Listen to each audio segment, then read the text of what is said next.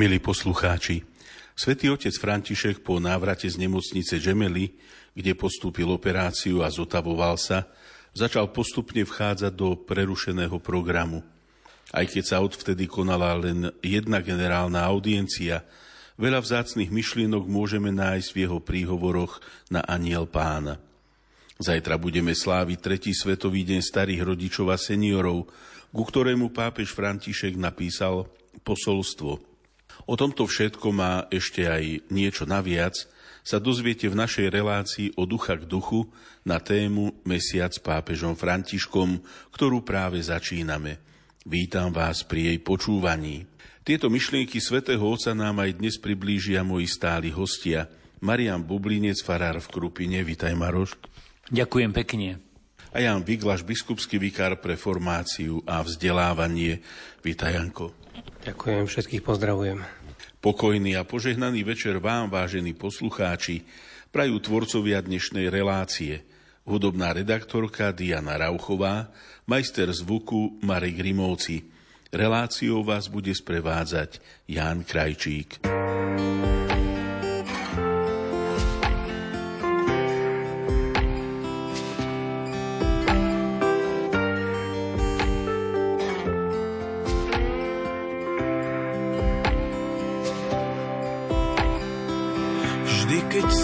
sype a tvrdé skaly lejú.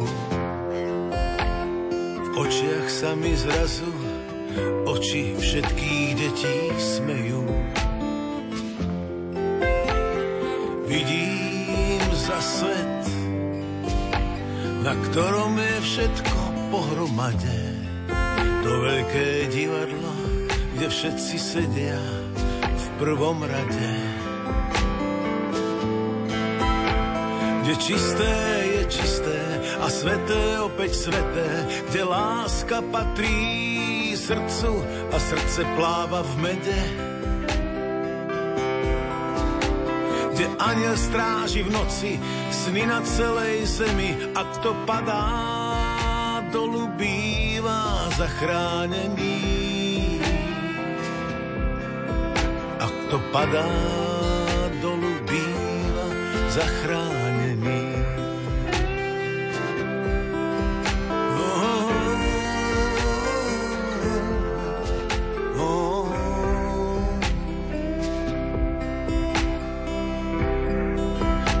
To za svet, na ktorý som prišiel, k čomu som stále ďalej a k čomu stále bližšie. Z novín sa na mňa, na mňa Albert Einstein smeje, ako by vravel, čo bolo, nebolo, čo je, to nie je. Za svet, čo sa strašne zmenil.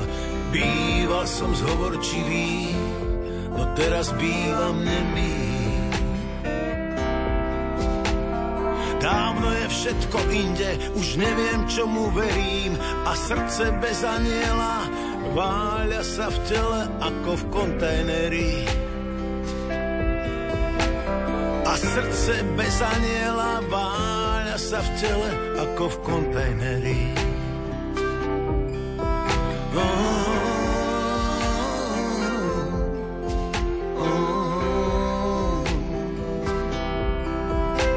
Kde čisté je čisté a sveté opäť sveté, kde aniel patrí srdcu a srdce pláva v mede. Dávno je všetko inde, už neviem, čomu verím a srdce bez aniela váľa sa v tele ako v kontajneri. A srdce bez aniela váľa sa v tele ako v kontajneri.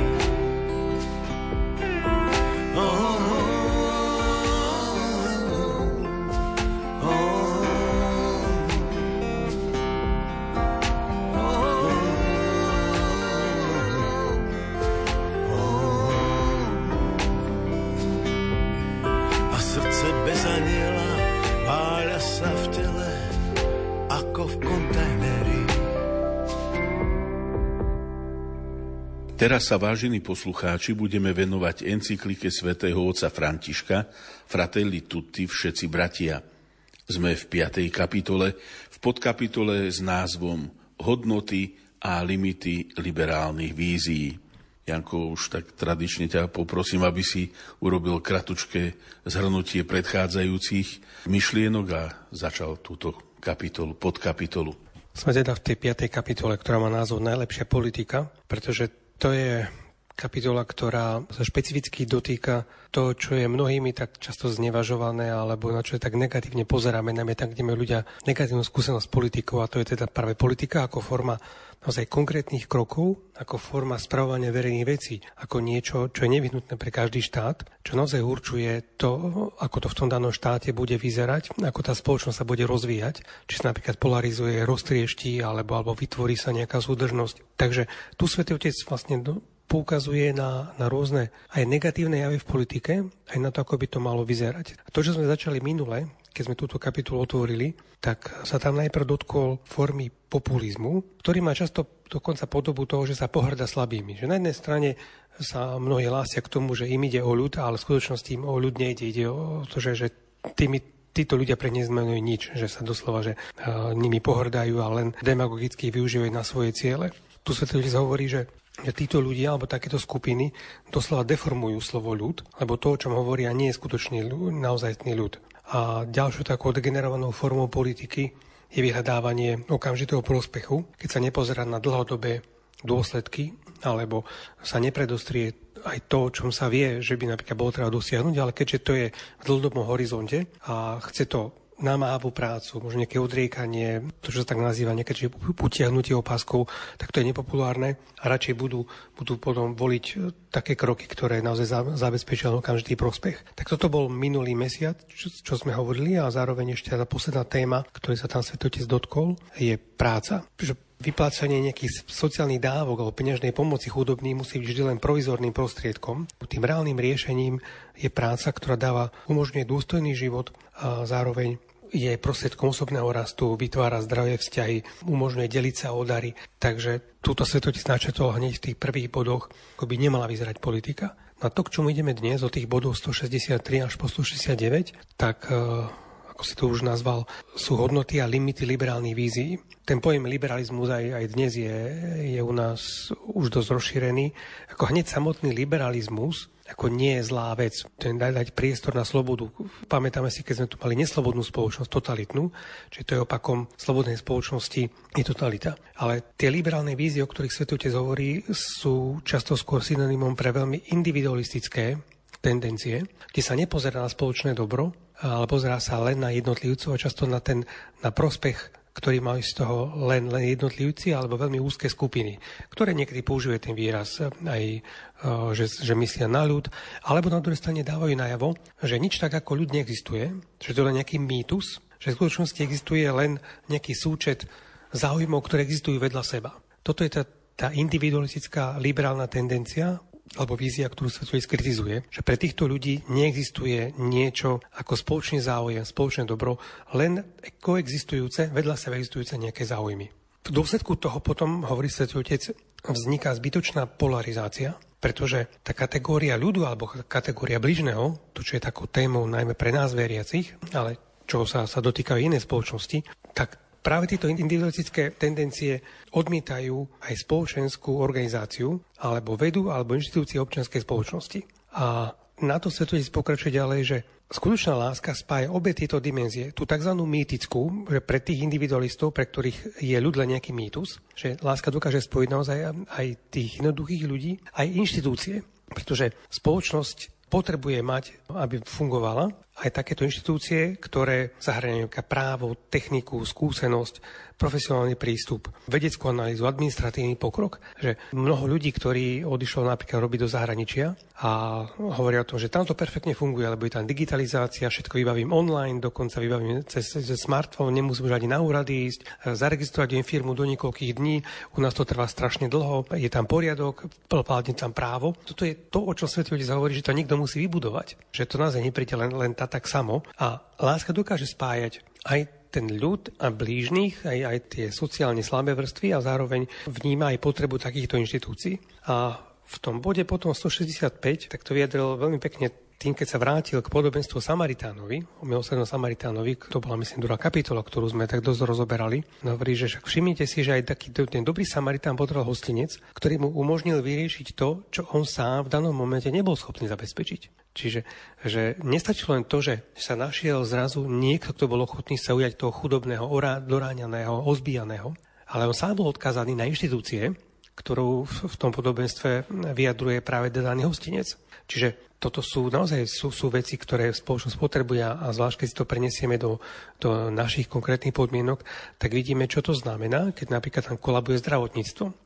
Videli sme to počas pandémie, vidíme to dokonca aj mimo nej, um, aká, je tu potrebná sieť ambulantných lekárov, potom nemocničnej starostlivosti, aby tam, kde, kde sú vzdialení od uh, zdravotníckých zariadení, aby tam bola doprava alebo prístupne nejako zabezpečený. Čiže toto je vlastne všetko to, na čo Svetotec poukazuje, že individualistické tendencie nepozerajú na, na ľudí a majú pred očami len svoje, svoje záujmy. A zase práve tam, kde niekto chce budovať spoločnosť, ktorá je súdržná, tak si uvedomuje, že musí byť s tým spojená spiritualita bratstva, či stále hovoriť o tom, že nás všetci bratia navzájom závisíme a, a zároveň je tu potrebná aj účinná, dokonca svetová organizácia, ktorá pomôže riešiť tie naliehavé problémy opustených. Už roky sa rozpráva, že, že celý svet je jedna veľká dedina, ale dneska napríklad vidíme, čo to znamená, keď sa treba v, v Afrike alebo na Blízkom východe vypuknú vojnové konflikty, tak tisíce, státice ľudí prúde do Európy vypukla vojna na Ukrajine a niekoľko miliónov Ukrajincov žije v Európe. A už predtým, už, už koľko, koľko rokov, už zo Sýrie, z Iraku, z Afganistanu, z Afriky prúdia státisíce až, až milióny ľudí. Podľa uh, úradov je celosvetovo v pohybe asi okolo 80 miliónov ľudí je stále utečencov, čiže celosvetovo.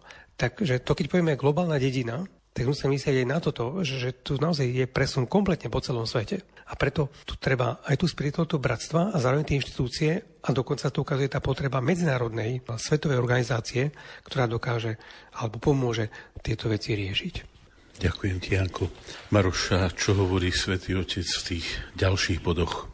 V ďalších bodoch Svetý Otec rozvíja tie myšlienky, ktoré už Janko spomenul a podstate poukazuje na to, že niekedy sa tak zase na druhej strane spolahneme na to, čo sme si vytvorili, a možno, že aj tie systémy a teda vybavovanie online vecí a teda, že, že sa tam oveľa ľahšie teda funguje, vybavuje niečo. A na druhej strane, že máme takúto predstavu alebo máme tie veci, ktoré sú dobre zorganizované, možno aj dobre pripravené, niektoré viac, niektoré menej. Máme tie organizácie, máme no, jednoducho všetko by mohlo fungovať, je to dobre usporiadané a v každom prípade je tu stále nevyhnutný ten človek, pretože v podstate aj my máme takú skúsenosť, keby som to tak asi zjednodušil, koľkokrát ideme vybaviť na, na úrady veci a záleží dosť veľa od toho, na koho natrafíme. Ak, ak vybavujeme tú istú vec u niekoho neochotného alebo nejakým spôsobom sa to komplikuje alebo chce to ten komplikovať, tak, je to, tak to nemá konca kraja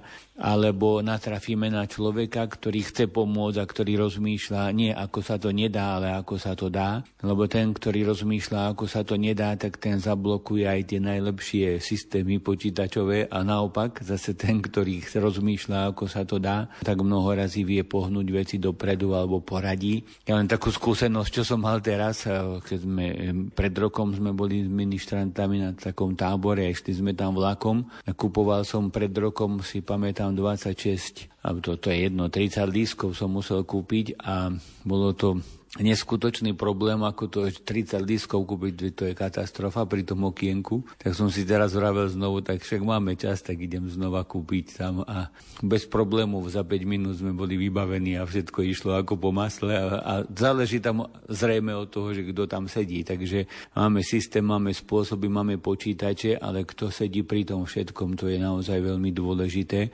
A tak je je to presne toto Svetý Otec hovorí, že keď to máme nejak tak dobre prebudované, dobre premyslené, dobre zorganizované, ale človek ostáva stále človekom a môže byť zahľadený do svojho, do svojho vlastného ja, do svojich malicherných záujmov alebo do svojich vlastných problémov, že nejakým spôsobom nechce pomôcť. A toto je to je to až taká žiadostivosť. Možno, že je to mnoho razy po tých peniazoch alebo po nejakej svojej dôležitosti. Svetý Otec hovorí, že to nie je problém iba dnešnej doby, že táto žiadostivosť je nedostatkom každej doby, ktorú prežívame a ona sa tak jednoducho transformuje z tej naj, tých najstarších dôb. Doteraz sa mnoho razy zmenila, ale koreň je ten istý. Aj to nejaká žiadostivosť po, po dôležitosti, možno, že po peniazoch, a v priebehu storočí nadobúda rozličné podoby, používa prostriedky, ktoré ten historický okamih jej ponúka, ale stále je to o tom, že o tom človekovi. Teda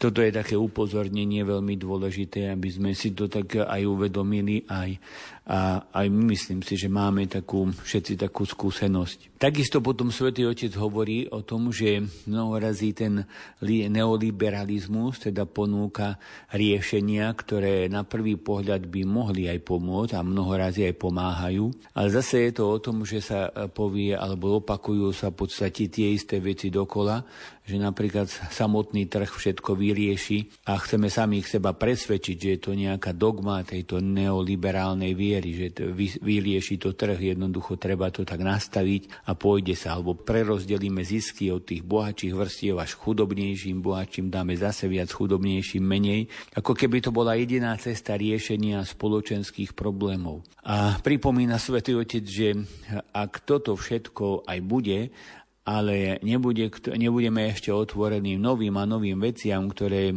tak ne, nejak nevyhnutne sa pýtajú do týchto systémov, ktoré môžu byť aj dobre premyslené. A teda hovorí, že bez vnútorných fóriem solidarity a vzájomnej dôvery trh nemôže plne vykonávať svoju ekonomickú funkciu.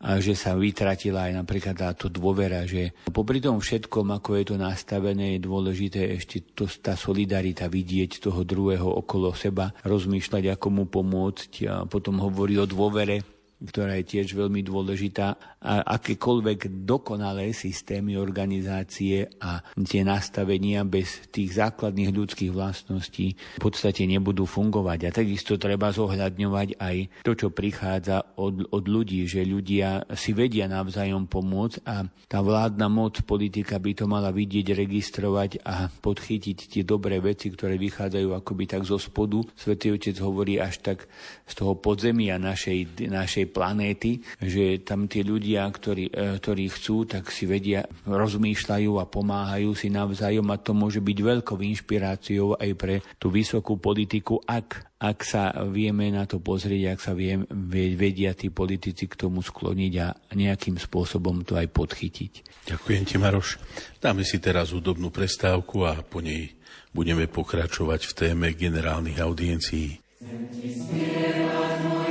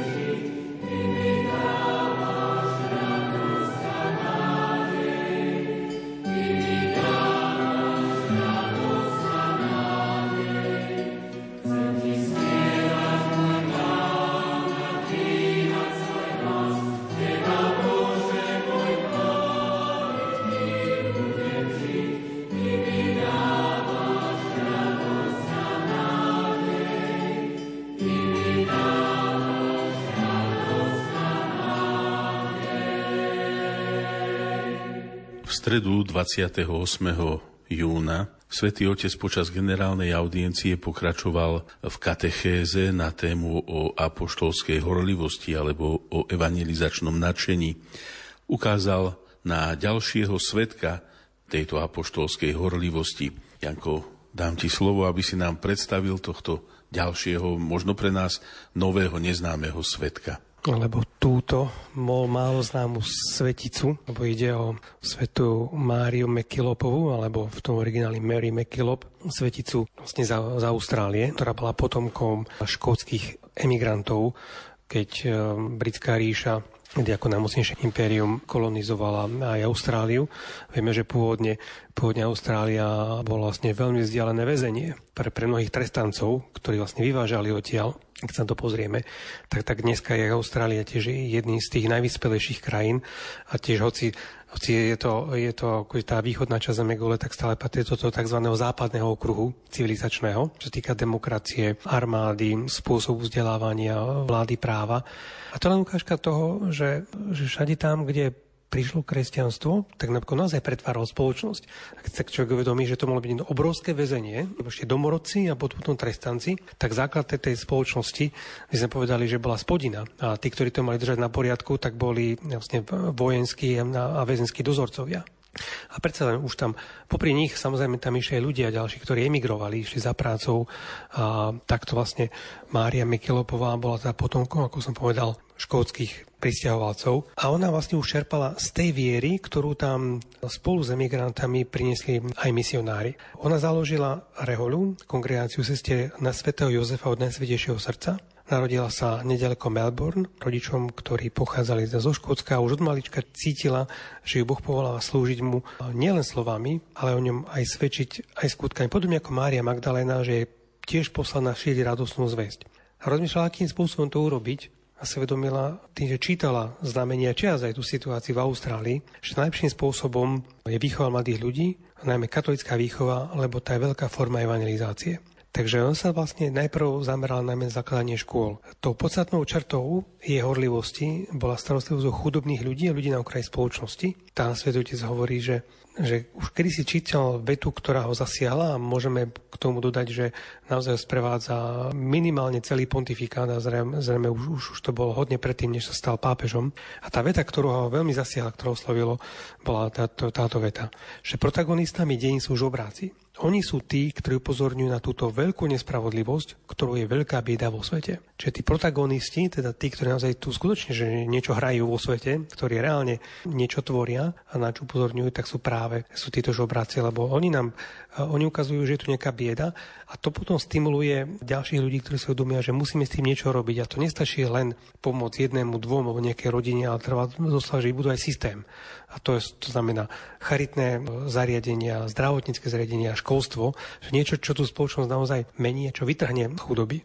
A ona, keďže si bola vedomá, že to najlepším spôsobom je katolická výchova, lebo to je vlastne forma evangelizácie, že tam, kde sa otvorí akože školstvo, ktorého cieľom nie je napchať len nejaké myšlienky do hlav študentov, ale je to integrálny rozvoj človeka ako jednotlivca a ako člena komunity, tak si uvedomuje to, že primárne o čo naozaj ide, je ohlasovanie Evanielia. Evanielium je to, čo zamerá na človeka, čo spása, spása človeka. A tá spása sa prejavuje konkrétne tým, aj tým rozvojom jeho telesnej a duševných schopností.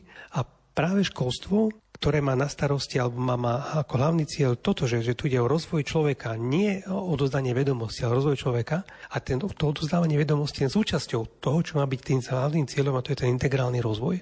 Teraz už niekoľko rokov tá reforma rímskej kúrie urobila napríklad to, že niekoľko úrad dodala dohromady pod dikastériu, teda pod úrad pre integrálny rozvoj, lebo si, si uvedomujú aj v Vatikáne, že niektoré veci máme ako fragmentované, že zameriame sa na výchovu, na zdravotníctvo, ale on tu stále treba, aby tu niekto mal nastav, aby myslel na to, že tieto veci musia do seba zapadať a oni vychádzajú z nejakého toho integrálneho vízie, z tej integrálnej vízie, že človek je telo a duša a je povolaný k spáse. No a práve Mária Mekilopová bola ukážkou toho, ako, ako najprv založila školy, tu úplne prvú otvorila na Svietok Svetov Jozefa, v roku 1866 na malom predmestí jedného veľkého mesta, tam zrejme v, v Melbourne.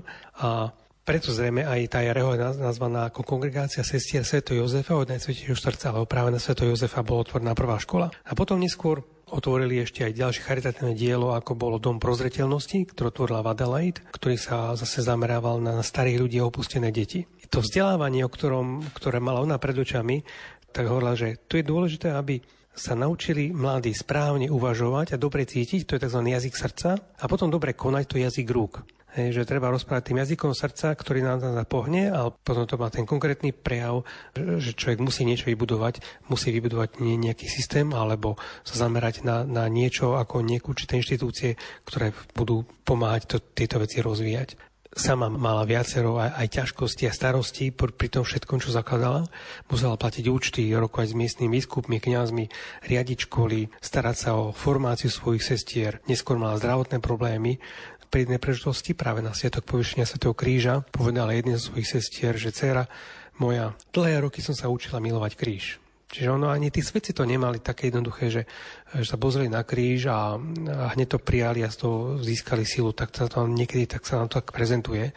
Oni sami hovoria, že sa tomu, tomu bránili, že sa vlastne museli učiť milovať ten kríž, až potom dokázali z neho čerpať tie milosti, ktoré z kríža a z nepretržitého vzťahu s pánom plynu. Takže to, čo sa tu chcel touto katechézou poukázať, je to, že to je ďalší príklad toho, ako má vyzerať teória odpoveď na potreby cirkvy v konkrétnej dobe.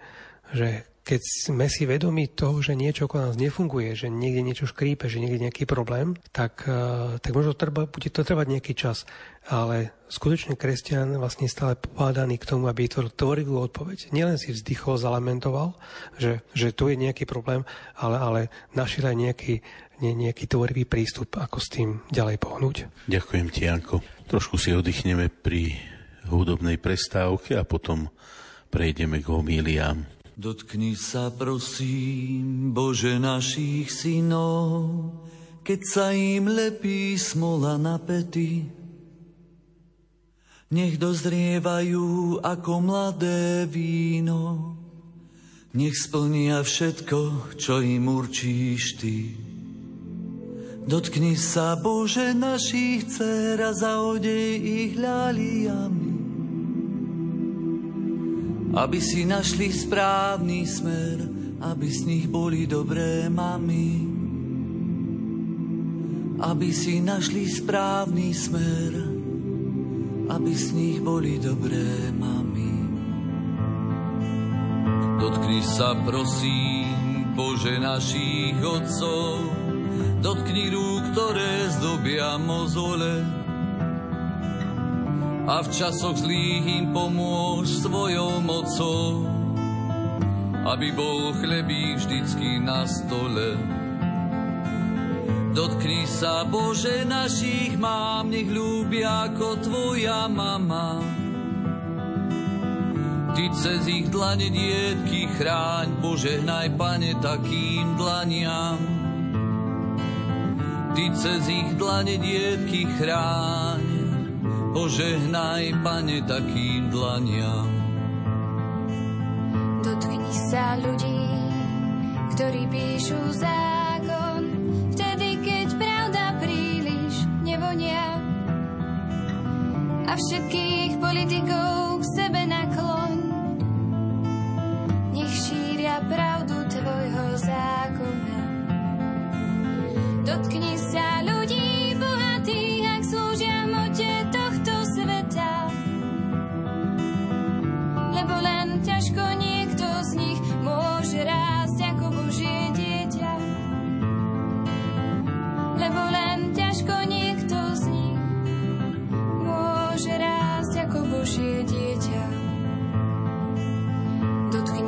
prosím ľudí vo vezení,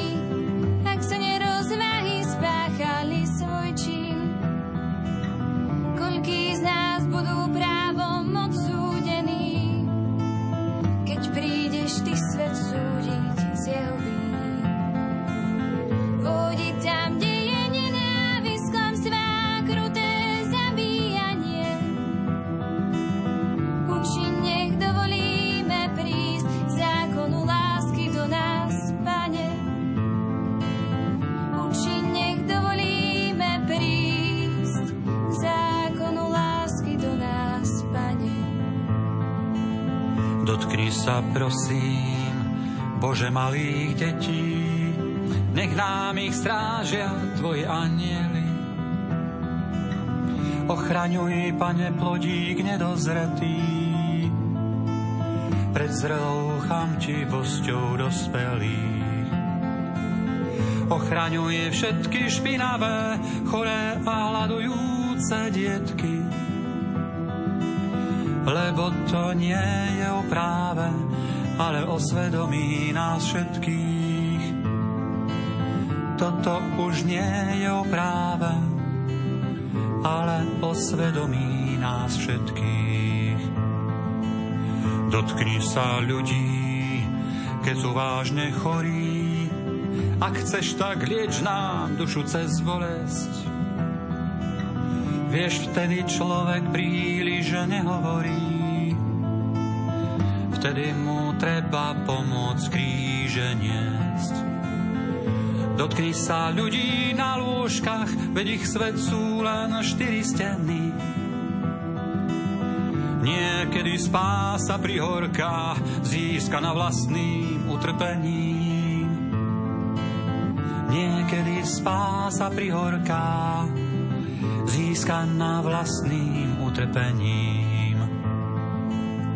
Dotkni sa prosím ľudí tejto zeme a učí ich navzájom si rozumieť.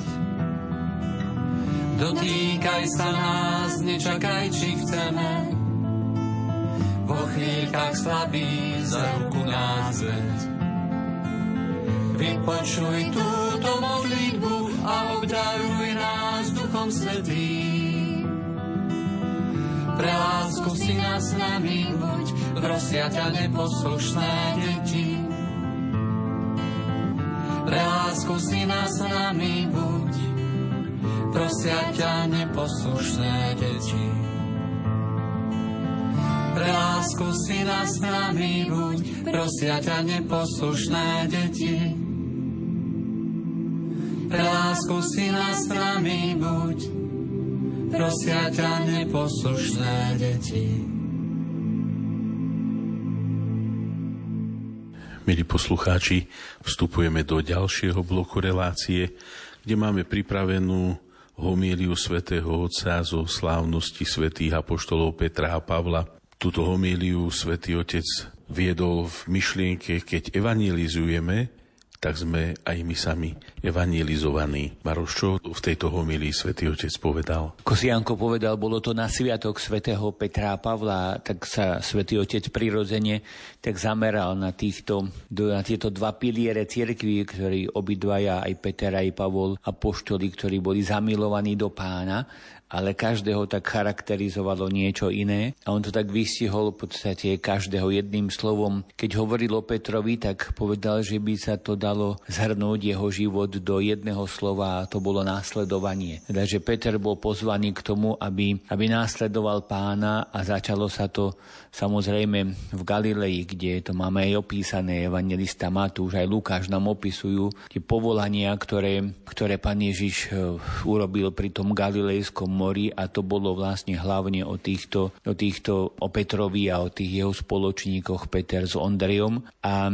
pekné bolo na tom to, že Evangelium hovorí, že Peter i hneď opustil aj loď, aj teda tú svoju prácu a nepovedal Ježišovi, že si to rozmyslí, ešte neprepočítaval, že či bude mať z toho nejakú výhodu, po prípade nehľadal nejaké výhovorky, ale ako počul Ježišovo slovo, tak na to zareagoval a vykročil a takto deň za dňom následoval Ježiša, až prišlo to takému vyvrcholeniu, ktoré zažil Peter vtedy, keď e, sa pán Ježiš pýtal, že to, čo hovoríte vy o synovi človeka, za koho ma pokladáte vy. A Peter odpovedal takou, takou nádhernou vetou, až e, svätý Otec hovorí až tak katechizmovo presnou, ale k tej vete musel si to tak nažiť, hej, že tú vetu, že musel aj zažívať s Ježišom, musel počúvať samozrejme hlas Otca, ktorý mu hovoril práve v tej chvíli do, do srdca aj do duše a, a teda je, Peter vyslovil tie slova a potom stále ešte bol pozvaný k tomu následovaniu.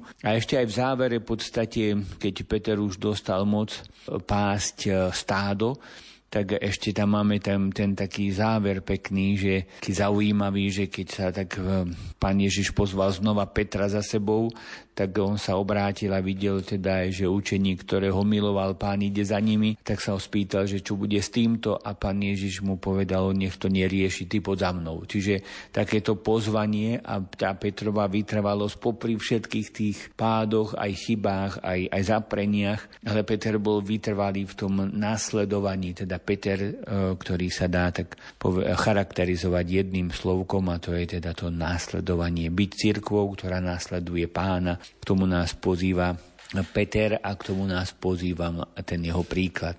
Svetý Pavol zase by sa dal charakterizovať jedným slovom a svätý Otec použil slovo ohlasovanie, ktoré sa tak spája so svätým Pavlom. Tiež bol človek, ktorý bol zabarikádovaný vo svojom náboženskom presvedčení. Bol zabarikádovaný v tom, že toto, čo mám teraz, tak to je to najdôležitejšie, to je to pravé a už všetko ostatné sú nepriatelia. Aj samotný Ježiš Kristus je nepriateľ nepriateľ, aj jeho následovníci, treba ich ničiť, treba ich zatvárať, treba ich po prípade až zabíjať. Ale tam potom pri zjavení pochopil Pavol, že sa mýlil, aký bol slepý, uzavretý vo svojej píche prísneho dodržiavania zákona, zrazu objavil niečo nové a toto nové nevedel si nechať iba sám pre seba, ale hneď začal ohlasovať. Až tak, že ho církev musela tak trošku, by som povedal, upratať z počiatku, lebo Pavol hneď ako prišiel, tak začal ohlasovať Ježiša Krista, až tak nechápali tí, ktorých predtým prenasledoval, že aký sa stal z neho horlivý ohlasovateľ. Ale potom vieme, že do Antiochie prišiel, Barnabáš ho vyhľadal a začali ohlasovať spolu a potom vykročili aj na tie misijné cesty. A práve to, čo si Janko spomínal, že je tá myšlienka, že keď evangelizujeme, sme evangelizovaní. Svetý Otec tak pekne poukázal, že čím viac Pavol rozprával o Kristovi, tak tým viac aj on sám sa ponáral do toho tajomstva, že aj on prehlboval to svoje poznanie. A prehlboval ho možno hlavne tým, že dokázal hovoriť a, a musel znovu nad tým premýšľať a musel sa veľa modliť, ako to vyjadriť. A zrazu išiel stále hlbšie a hlbšie v tom pochopení. Nakoniec to vidíme aj v tých listoch, ktoré písal Pavol, alebo sa pripisujú tej Pavlovej škole, ako tam mnoho razy rastie v tom, alebo tak, že prehlbuje to svoje poznanie, ktoré mal. Takže to je taká výzva, pozvanie k tomu, že nebojme sa ohlasovať pána, tak ako to teraz chápeme, aj, ale aj cez to ohlasovanie my vlastne prichádzame k tomu, že stále hlbšie, že kto je pán. Až teda tým myšlienkam pre mňa žiť je Kristus, zomrie zisk, beda by mi bolo, keby som nehlásal evanielium. Svetý Otec hovorí, že máme byť církvou, ktorá potrebuje ohlasovanie ako kyslík k dýchaniu, ktorá nemôže žiť bez toho, aby odovzdávala objatie Božej lásky a radosť z Evanielia. A niekedy je tak dôležité si to uvedomiť, pretože to ohlasovanie je prvá najdôležitejšia vec, ktorú má církev robiť aj my kňazi. Niekedy sa to môže tak akoby posunúť, že to je tá liturgia aj vrchol, ale ohlasovanie je prvé. Ak by nebolo, ak by sme neohlasovali za chvíľu, by sme nemali pre koho ani ten liturgicky slúžiť, vysluhovať sviatosti a tomto je, myslím si, že je také dôležité upozornenie svätého Otca aj uvedomenie si tejto veci, pretože niekedy sa to tak môže šmíkať takým iným smerom, nie celkom správnym a jednoducho byť cirkvou, ktorá potrebuje ohlasovanie ako kyslík k dýchaniu. Ďakujem ti, Maruš. Dáme si teraz hudobnú prestávku.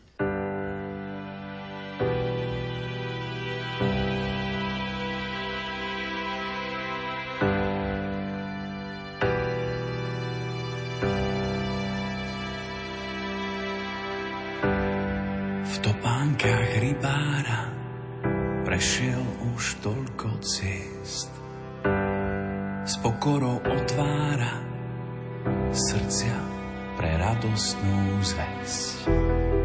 Nachádzať stratených a nemým vracať hlas. Nie z tých, čo stratia tých, prichádza pozvať aj nás. Chytme sa za ruky, spletme z nich sieť, a spolu s Františkom zdvíhajme svet. Chytme sa za ruky, spletme z nich sieť a spolu s Františkom zdvíhajme svet. Chytme sa za ruky, spletme z nich sieť a spolu s Františkom zdvíhajme svet. Chytme sa za ruky, spletme z nich sieť a spolu s Františkom zdvíhajme svet. Vysúka rukávy, zmie nám špinu z môh. S úsmevom uľaví, veď v každom z nás býva Boh. Byť ako Samaritán, vidieť tvár uprostred más. Mať pre ňu nežnú dlaň, prichádza pozvať aj nás. Chytme sa za ruky, spletme z nich sieť a spolu s Františkom zdvíhajme svet. Chytme sa za ruky, spletme z nich sieť a spolu s Františkom zdvíhajme svet. Chytme sa za ruky, spletme z nich sieť a spolu s Františkom zdvíhajme svet. Chytme sa za ruky, spletme z nich sieť a spolu s Františkom zdvíhajme svet. Chytme sa za ruky, spletme z nich sieť a spolu s Františkom zdvíhajme svet. Chytme sa za ruky, spletme z nich sieť a spolu s Františkom zdvíhajme svet. Chytme sa za ruky, spletme z nich sieť a spolu s Františkom zdvíhajme svet. Chytme sa za ruky, spletme z nich sieť a spolu s Františkom zdvíhajme svet.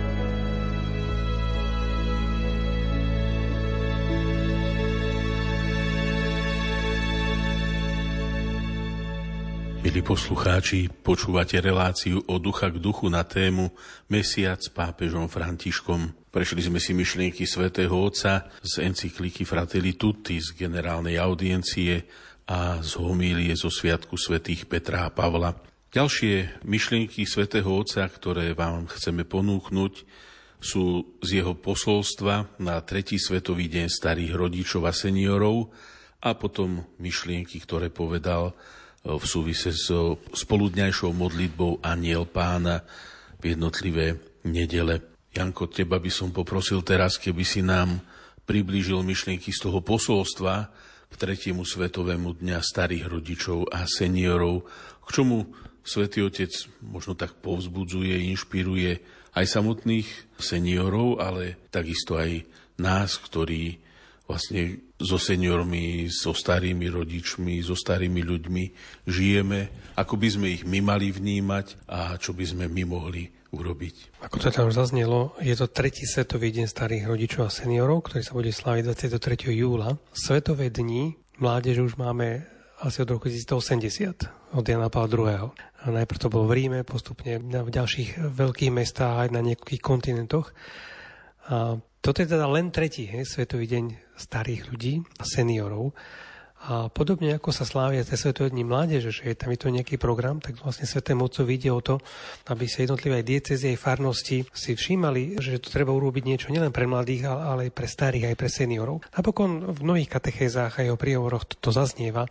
Veľmi často opakuje tú myšlienku, ktorá aj v tomto pozústve sa viackrát zopakuje a to je to, aby mladí e, navštevovali starých, aby sa vedomili, že oni im dávajú nejakú tú pamäť že oni tvoria korene tej spoločnosti, do ktorej sa sa mladí narodili, v ktorej vyrástli. No a názov, tá hlavná téma, ktorá je vybratá pre tento Svetový deň starých rodičov, je milosrdenstvo z pokolenia na pokolenie, čo je citát z Magnifikátu chválospevu Pany Márie. A to práve preto, že, že Mária predniesla ten chválospev Magnifikát potom, ako by išla naštíviť Alžbetu a vieme, že sa ponáhľala k nej, keď sa dozvedela, že, že nielen ona Mária sa stane matkou, ale že Alžbeta už dokonca už je v 6. mesiaci. A teda táto, toto je hlavná téma, ktorá odkazuje na to poženané stretnutie medzi mladou Máriou a aj staršou príbuznou Alžbetou. A vlastne, že každý Duch Svetý poženáva, sprevádza každé plodné stretnutie medzi rôznymi generáciami, medzi starými rodičmi a vnúčatami, medzi mladými a starými.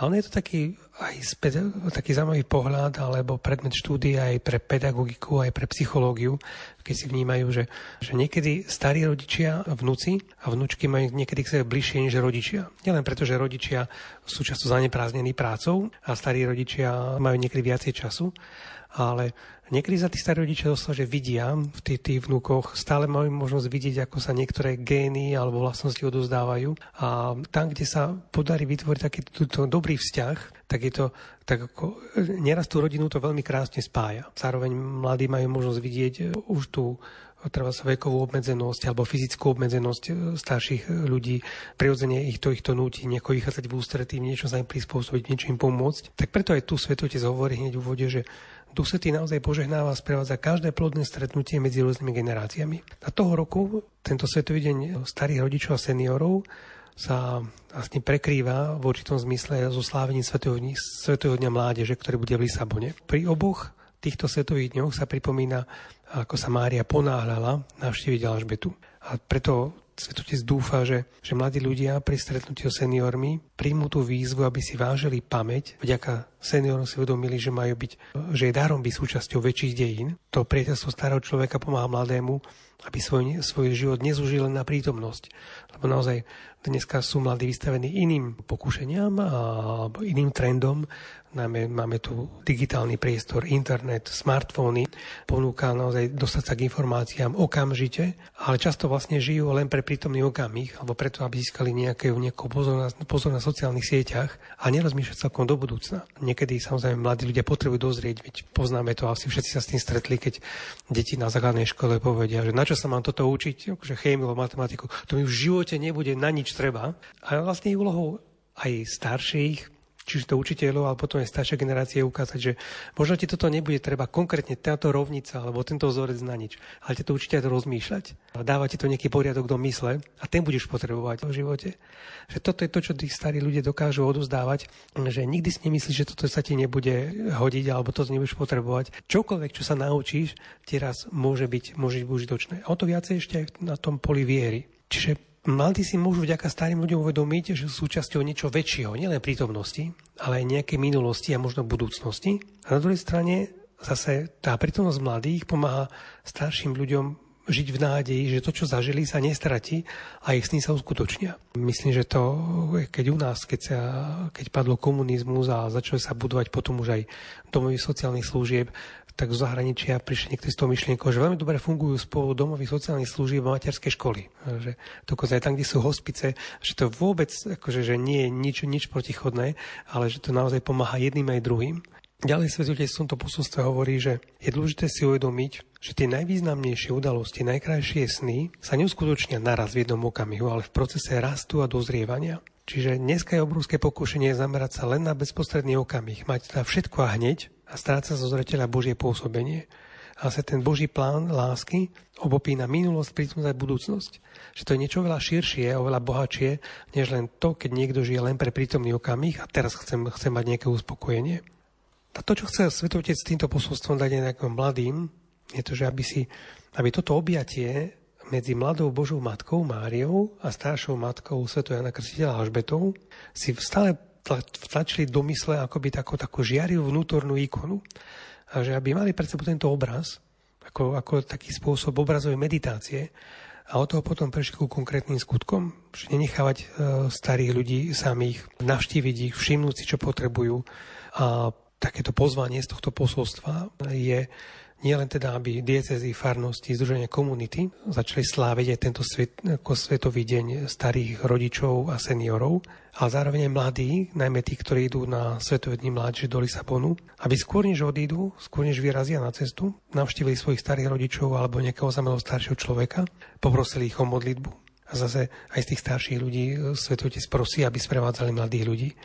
Čiže ako veľmi mu ide o to nielen, aby upriamal pozor na chudobných, ale vieme, že toto je tiež téma, ktorá sa veľmi často opakuje u Svetého Otca, vzťah medzi seniormi, staršími ľuďmi a mladými.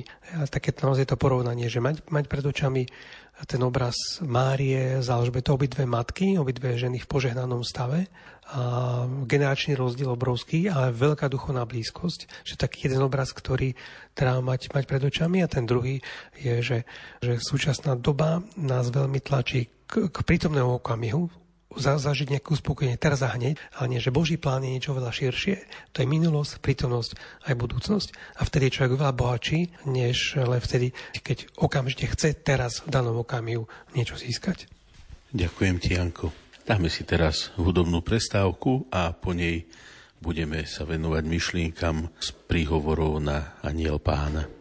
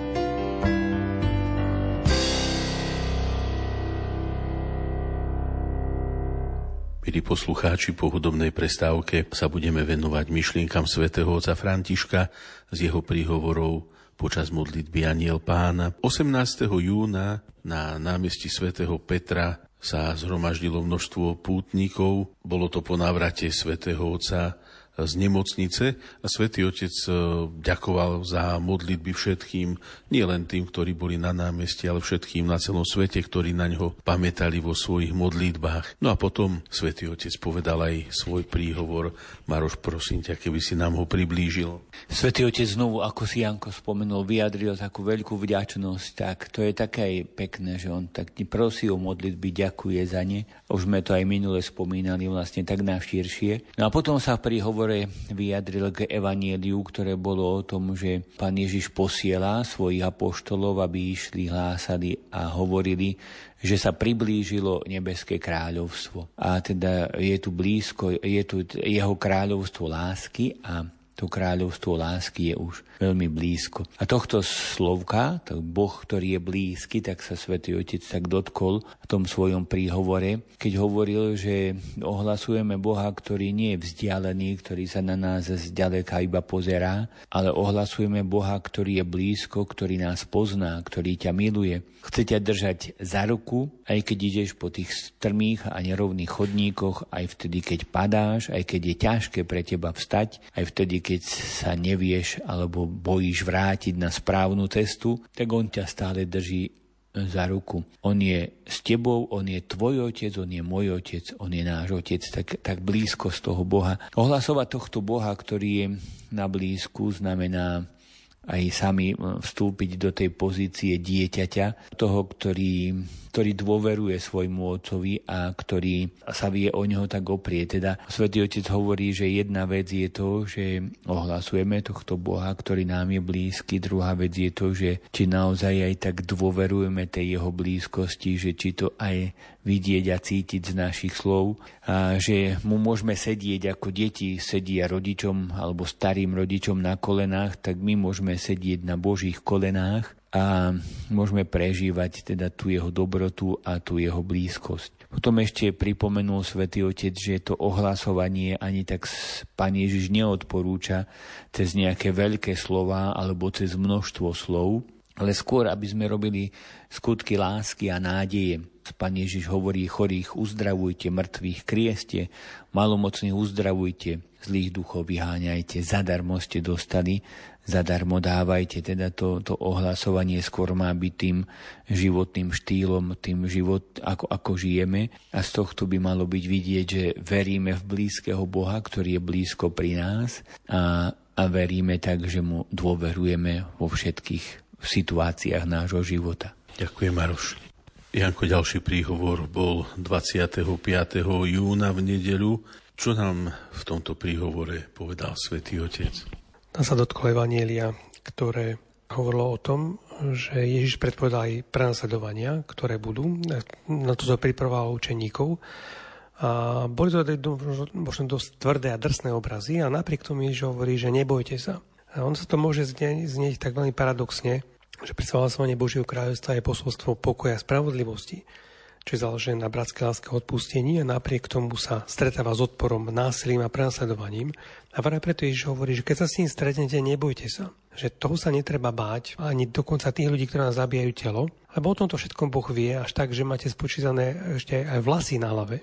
Ale bojte sa niečo iného. A to je, máme to preložené, že, do pek- že bojte sa toho, kto môže zatratiť do pekla, aj, aj dušu, aj telo. No to peklo v tom hebrejskom výraze je, je má názov Gehenna, čo pre vtejších ľudí, jejších poslucháčov, bol veľmi jasný obraz, lebo Gehenna bolo vlastne veľké mestské smetisko na okraji Jeruzalema a práve preto, že je tam horúco, tak tam permanentne bol založený oheň.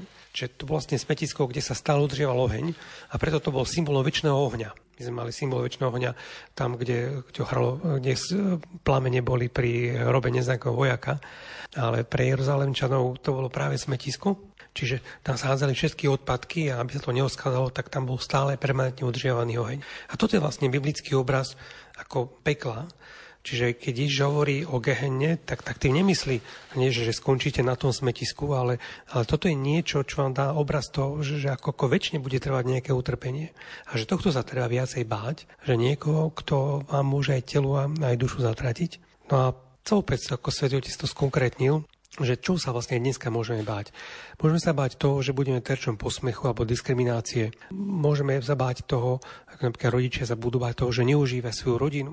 Alebo mladí ľudia sa môžu báť toho, že, že majú množstvo záväzkov a záľub a, a napokon, napokon nevstane čas na to, na to podstatné v ich živote. Ale jemu ide naozaj Svetému Otcovi o to, aby sme si stále vedeli tak nejako prechádzať toho, čo sa bojíme, aby sa stále pýtali, či ten strach vyplýva z toho, že nebude mať to, čo sa im páči, alebo že nedosiahne ciele, ktoré predkladá spoločnosť, alebo že ma iní budú posudzovať. A to sú veci, ktoré sa netreba báť, Svetotec hovorí. A treba sa báť toho, že sa nebudeme páčiť pánovi a nebudeme klásť evanielium na prvé miesto. Takže aniel pána, ktorý vždy nám tak, tie krátke prihovory, tak hovorí o tom, že naozaj bojíme sa všeličoho, ale niekedy sa bojíme tých vecí, ktorých sa báť netreba a tých, ktorých sa obávať mali, tak na tie nemyslíme. A opäť ide len o tú správnu hierarchiu toho, čoho sa máme bať a čoho nie. Ďakujem ti, Janko.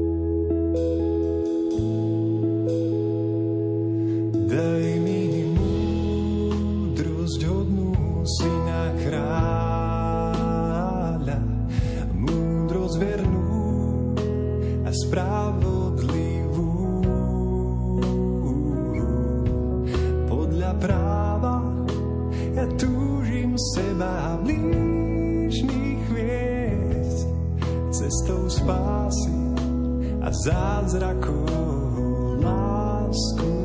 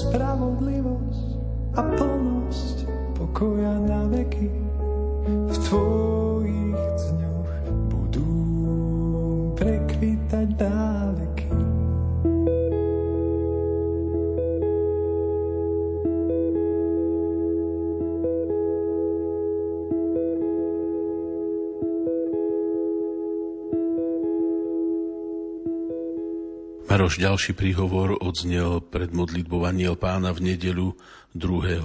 júna. Tedy svätý Otec osobitným spôsobom vyzýval aj k modlitbe za mier, čo okrem tejto výzvy ešte povedal. Svetý Otec stále pozýva k tým modlitbám za mier, nie iba na Ukrajine, ale aj, tak veľ, aj na Ukrajine tak veľmi skúšaný ukrajinský ľud, ale takisto v Afrike a kdekoľvek sa dejú nejaké hrozné tie vojny, konflikty, ktorých my až tak veľmi nevieme, pretože nie sú až tak blízko pri nás, ale sú rovnako hrozné. Svetý Otec potom sa zase zastavil nad evanieliom, ktorom sme počúvali, o tom, že Pán Ježiš hovorí, kto príjme proroka ako proroka, dostane od odmenu proroka. V jednej, slovo, jedno, jednej vete bolo trikrát spomenuté slovo prorok a svätý Otec sa teda zastavil nad tým, že kto je to prorok. A niektorí si myslia, eh, že ten prorok to je nejaký kúzelník, ktorý predpoveda budúcnosť. Že to sú poverčivé predstavy a kresťan neverí poverám a mágii, kartám, horoskopom a podobným veciam. A pri mimochodom mnohí žiaľ kresťania si dávajú čítať z ruky a Svetý Otec hovorí, prosím vás, nerobte to. Iní si proroka predstavujú len ako postavu z minulosti, ktorá existovala pred Kristom a predpovedala jeho príchod Ježiša Krista. Ale v skutočnosti sa pýta Svetý Otec, kto je to vlastne prorok. A hovorí, bratia a sestry, prorok je každý z nás. V skutočnosti sme krstom všetci dostali prorocký dar a poslanie. A prorok je ten, kto na základe krstu pomáha druhým čítať prítomnosť počúvaním Ducha Svetého. Teda Existujú v podstate tie znamenia čias, ktoré nie sú e, iba zemetrasenia a vojny, ale sú také každodenné znamenia čias, keď niečo prežívame. A to Božie slovo je tak nádherné a hlboké, že nám pomáha osvetľovať, osvetľovať to, čo prežívame, že nám pomáha osvetliť tú moju situáciu. A ak to niekomu vieme možno pomôcť, ale, alebo niekto sa nás možno spýta a Duch Svety nám vnúkne, vtedy sme proroci, že vlastne vieme poukázať na tú, na tú každodennú situáciu. Tak to je taká veľká výzva k tomu, aby sme, keď sa hovorí o prorokoch, nepovezerali doprava doľava, aby sme si uvedomili, ja som ten prorok a mám počúvať e, to vedenie alebo usmernenia, vnúknutia Ducha Svetého aj pre seba samého, ale aj pre tých, ktorí sú okolo mňa a môžem im nejakým spôsobom možno, že osvetliť tú ich životnú situáciu. Aby som to tak mohol robiť, tak mám žiť ako Kristov alebo Ježišov svedok a mám byť hlavne takým tým svetlom e, do, do života, pretože Pán Ježiš nás práve k tomu pozýva, aby sme svietili do tohto sveta alebo tomuto svetu. A tam taká otázka, ktorú tiež Svetý Otec tak povedal, že či vieme byť takým maličkým možno plamienkom v živote aj druhých ľudí, aby sme vedeli posvietiť do ich životnej situácie, na ich problémy, ale aj na ich radosti. Teda, aby sme vedeli príjmať druhých ako prorokov, to znamená, že nie iba my sme tí, ktorí niečo objasňujú, vysvetľujú, ale my sme aj tí, ktorí máme vedieť prijať iného ako proroka, že aj ona môže pomôcť a tak vysvetliť, usmerniť, dať nám svetlo a to môžeme tak všetci všetkých počúvať a tým tak rastieme v tej vzájomnej múdrosti. Takže k tomuto nás Svetý Otec pozval a nech nám Panna Mária, kráľovna prorokov, pomáha vidieť a príjmať dobro, ktoré Duch Svety zasial aj do druhých. Ďakujem, Maroš.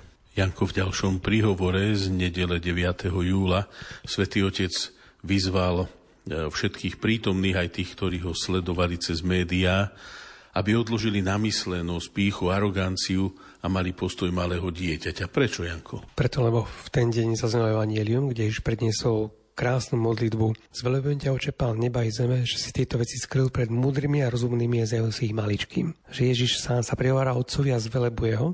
A svetode si dal tú otázku, kto vlastne sú tí maličky. To sú tí, ktorí dokážu vnímať, ako Boh nekoná nijak inak iba z lásky. A to je presne to, čo nedokážu pochopiť tí pyšní, tí namyslení, tí pyšní a tí namyslení. Oni nedokážu pochopiť veľkosť v láske, lebo ich Boh je Boh podľa ich obrazu, teda Boh mocný, neúprosný, pomstichtivý, nevedia ho prieť ako otca, lebo ten, kto je plný seba samého, je vlastne plný pýchy a nedokáže vnímať tých druhých, za ktorých treba milovať a za ktorých sa treba obetovať. A aby Ježiš tak približil ten rozdiel proti maličkým, tak menuje tam tri vtedajšie bohaté mesta. To je Korozain, Becajda, Kafarnaum, kde Ježiš urobil množstvo zázrakov a napriek tomu to tými mestami nepohlo. Že pre nich boli zázraky len to, čo by, sa, čo by dneska skončilo na titulných stránkach novín, najmä bulváru. Boli, to nejaká senzácia a na ďalší deň už zase sa užilo nejakou inou klebetou alebo inou nejakou udalosťou. A naopak tí maličky sú tí, ktorí majú srdcia zbavené domýšľavosti a sebalásky, ktorí dokážu žasnúť. A tu svetec použil taký krásny obraz, že vedieť žasnúť je si to predstavte ako, ako fotograf, ktorý má film. Nie len digitálny fotoaparát, že tam má množstvo možností, ale že rozmýšľa, čo odfotí a že človek má, má nejako tak fotografovať o svojom živote udalosti, ktoré, ktoré Boh urobil. Lebo že náš život je plný zázrakov. A fotograf sa musí vedieť postaviť, aby to, aby to spod správneho uhla, e, zo správneho uhla nafotil, aby dal tomu príslušné svetlo.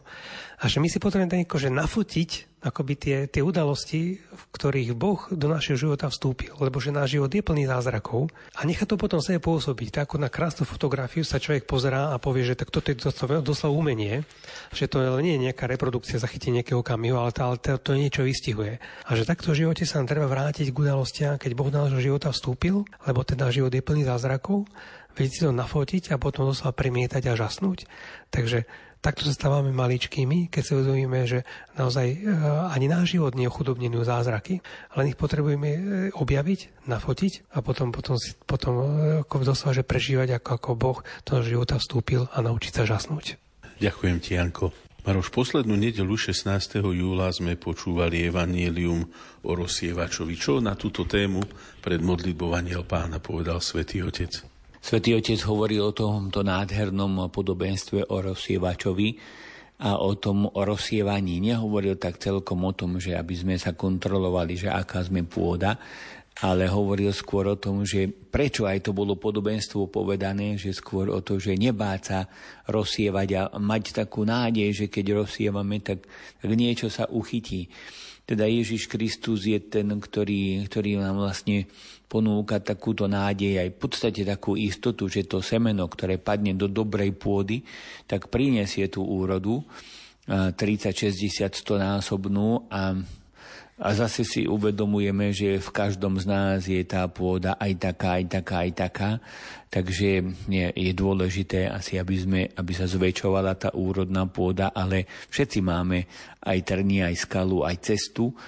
Ale on hovorí o tom neúnavnom rozsievaní s veľkorysosťou. Čiže povedal také, taký rozsievať Božie slovo bez únavy a zameral sa na také tri, dá sa povedať, kategórie. Predovšetkým rodičia, ktorí sú povolaní rozsievať svoju dobro a vieru vo svojich deťoch. Teda mnoho razy tiež nevidia možno hneď tie výsledky. Naopak sa im zdá, že aj koľko sme dávali tým deťom a nezareagovali na to dobre, dospeli, odvrátili sa od Boha, sa, sami si vybrali iný život ale napriek tomu všetkému treba mať tú nádej a to zrno, ktoré padne, zapustí korene, tak to prinesie úrodu a všetko, čo rodičia robili z lásky, tak nebolo nikdy zbytočné. Hovorí svätý Otec, spomeňme si na to všetko, ako sme my prišli k viere, ako sme sa my dostali bližšie k pánovi. Vždy to bolo o tom rozsievaní.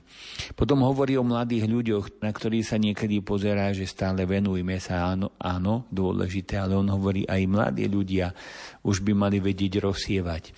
Oni by mali byť tí, ktorí by mali chytiť iniciatívu a nečakať, že iba čo sa pre mňa urobí, ale čo ja urobím pre druhých a teda vedie, aj mladý človek má vedieť rozsievať, opustiť takéto možno ten konzumizmus alebo také uspokojenie, zameranie sa na seba a otvoriť si srdce pre druhých a skúsiť nejakým spôsobom pomôcť aj tým druhým. A takisto hovorí o Svetý Otec o štúdiu, že to je pre nich tiež dôležité, aby vedeli, aby vedeli sa venovať štúdiu, aby, aby išli do toho naplno že aj to je príprava na tú lepšiu budúcnosť. A potom hovorí o, o kňazoch. A mnohí dobrí kňazi, reholníci, lajíci, ktorí sa venujú ohlasovaniu a žijú Božie slovo, a mnoho razy nevidia bezprostredné úspechy, nevidíme bezprostredné úspechy, ale nikdy nezabúdajme, že, že treba stále byť tí, ktorí neúnavne rozsievajú práve to Božie a Možno, že sa netrápiť až tým, takže kde sa to uchytí, kde sa to neuchytí, to už ani nie je náša vec a náš problém, náš problém je rozsievať, aby bolo Božie, teda byť rozsievačmi dobra. Takže to, to je vlastne také pozbudenie pre všetkých nás, aby sme vedeli rozsievať dobro okolo seba. Ďakujem, Maruš.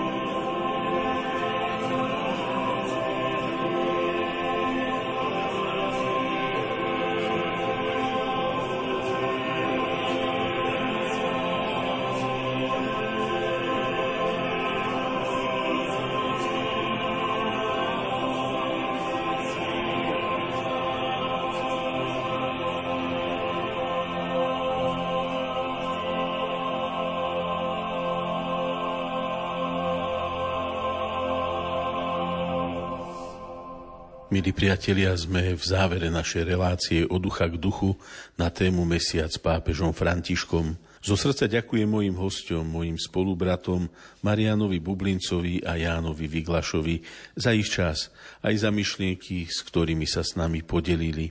Zo štúdia Rádia Lume v Banskej Bystrici vám želám pokojnú, požehnanú noc a zajtrajšiu nedelu spojenú s Dňom starých rodičov a seniorov v mene hudobnej redaktorky Diany Rauchovej a majstra zvuku Marka Rimóciho. Od mikrofónu sa lúči Ján Krajčík. Teraz vás pozývam zakončiť našu reláciu požehnaním svätého otca Františka. Benedicat vos omnipotens Deus, Pater et Filius et Spiritus Sancti. Amen.